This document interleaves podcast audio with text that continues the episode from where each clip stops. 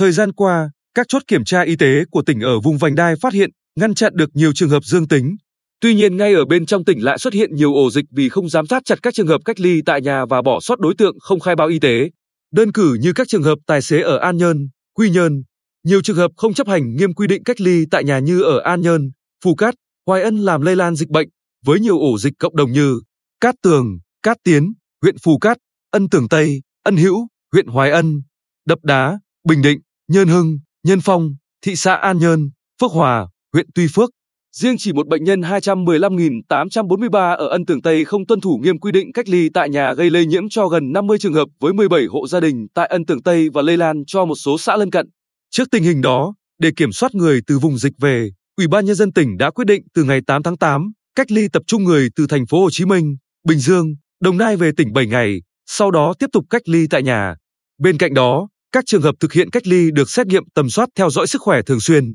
Ông Lê Quang Hùng, Giám đốc Sở Y tế, cho biết,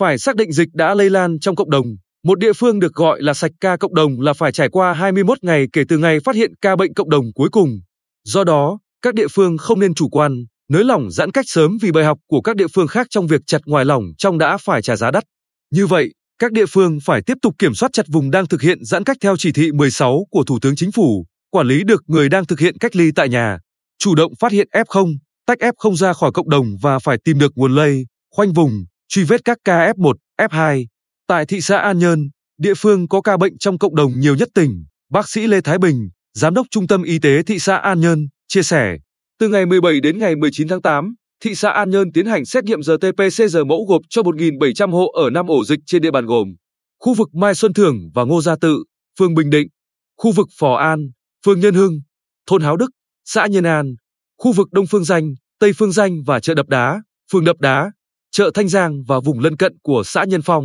Những vùng còn lại chúng tôi tiến hành test nhanh. Như vậy, qua việc xét nghiệm tầm soát sâu, rộng có thể tách F0 ra khỏi cộng đồng, hạn chế trường hợp chạy theo F0 truy vết tầm soát cách ly xong rồi lại xuất hiện F0 ở nơi khác. Còn đối với các ổ dịch tại huyện Tuy Phước, ông Huỳnh Nam, Chủ tịch Ủy ban nhân dân huyện Tuy Phước cho biết,